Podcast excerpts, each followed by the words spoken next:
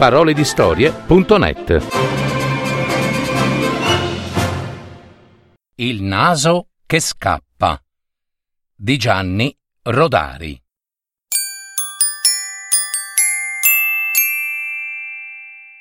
Il signor Gogol ha raccontato la storia di un naso di Leningrado che se ne andava a spasso in carrozza e ne combinava di tutti i colori. Una storia del genere è accaduta a Laverno, sul lago Maggiore. Una mattina, un signore che abitava proprio di fronte al pontile, dove si prendono i battelli, si alzò, andò in bagno per farsi la barba e nel guardarsi allo specchio gridò Aiuto! Aiuto! Il mio naso! Il mio naso! Il naso, in mezzo alla faccia, non c'era più. Al suo posto c'era tutto un liscio. Quel signore in vestaglia, come stava, corse sul balcone, giusto in tempo per vedere il naso che usciva sulla piazza e s'avviava di buon passo verso il pontile, sgusciando tra le automobili che si stavano imbarcando sulla motonave traghetto per Verbania. Ferma! Ferma! gridò il signore. Il mio naso!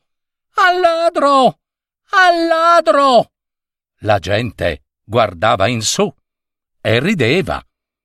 Le hanno rubato il naso e le hanno lasciato la zucca. Oh oh oh oh! Brutto affare! A quel signore non rimase che scendere in strada e inseguire il fuggitivo.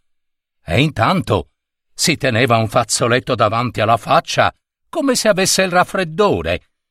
Purtroppo arrivò appena in tempo per vedere il battello che si staccava dal pontile. Il signore si buttò coraggiosamente in acqua per raggiungerlo, mentre i passeggeri e i turisti gridavano Forza! Forza! Ma il battello aveva già preso velocità e il capitano non aveva nessuna intenzione di tornare indietro per imbarcare i ritardatari.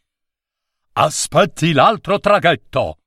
gridò un marinaio a quel signore.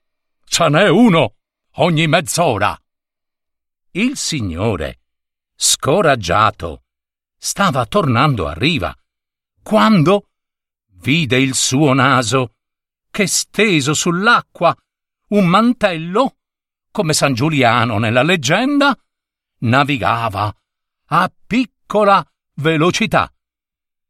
Dunque, non hai preso il battello? È stata tutta una finta! gridò quel signore.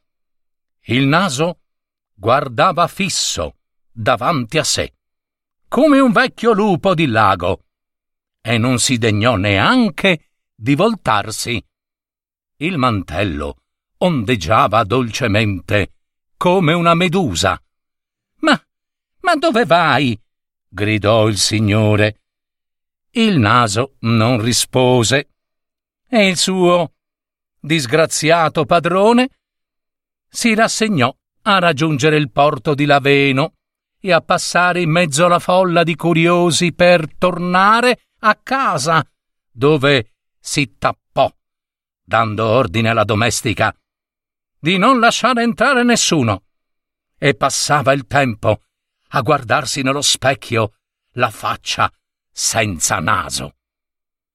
Qualche giorno dopo, un pescatore di ranco, tirando sulla rete, ci trovò il naso fuggitivo, che aveva fatto naufragio in mezzo al lago perché il mantello era pieno di buchi e pensò di portarlo al mercato di Laveno. La serva di quel signore, che era andata al mercato per comprare il pesce, vide subito il naso, esposto in bella vista, in mezzo alle tinche e ai lucci. Ma questo è il naso del mio padrone! esclamò inorridita. Datemelo subito, che glielo porto. Oh, di chi sia, non so, dichiarò il pescatore. Io l'ho pescato e io lo vendo. Mm. A quanto? A peso d'oro, si sa. È un naso, non è mica un pesce persico. La domestica corse a informare il suo padrone. Dagli quello che domanda. Voglio il mio naso.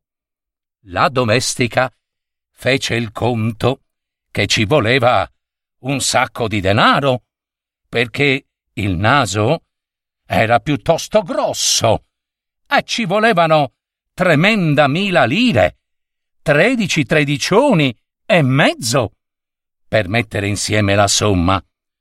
Dovette vendere anche i suoi orecchini, ma siccome era molto affezionata al suo padrone, li sacrificò con un sospiro. Comprò il naso, lo avvolse in un fazzoletto e lo portò a casa. Il naso si lasciò ricondurre buono buono e non si ribellò nemmeno quando il suo padrone lo accolse tra le mani tremanti. Ma perché sei scappato? Che cosa ti avevo fatto? Il naso lo guardò di traverso, arricciandosi tutto per il disgusto, e disse Senti, non mettermi mai più le dita nel naso. Chiaro? O almeno uh, tagliati le unghie.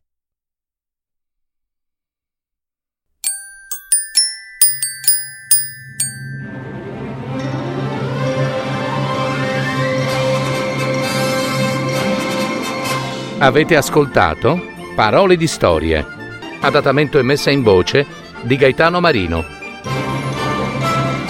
www.paroledistorie.net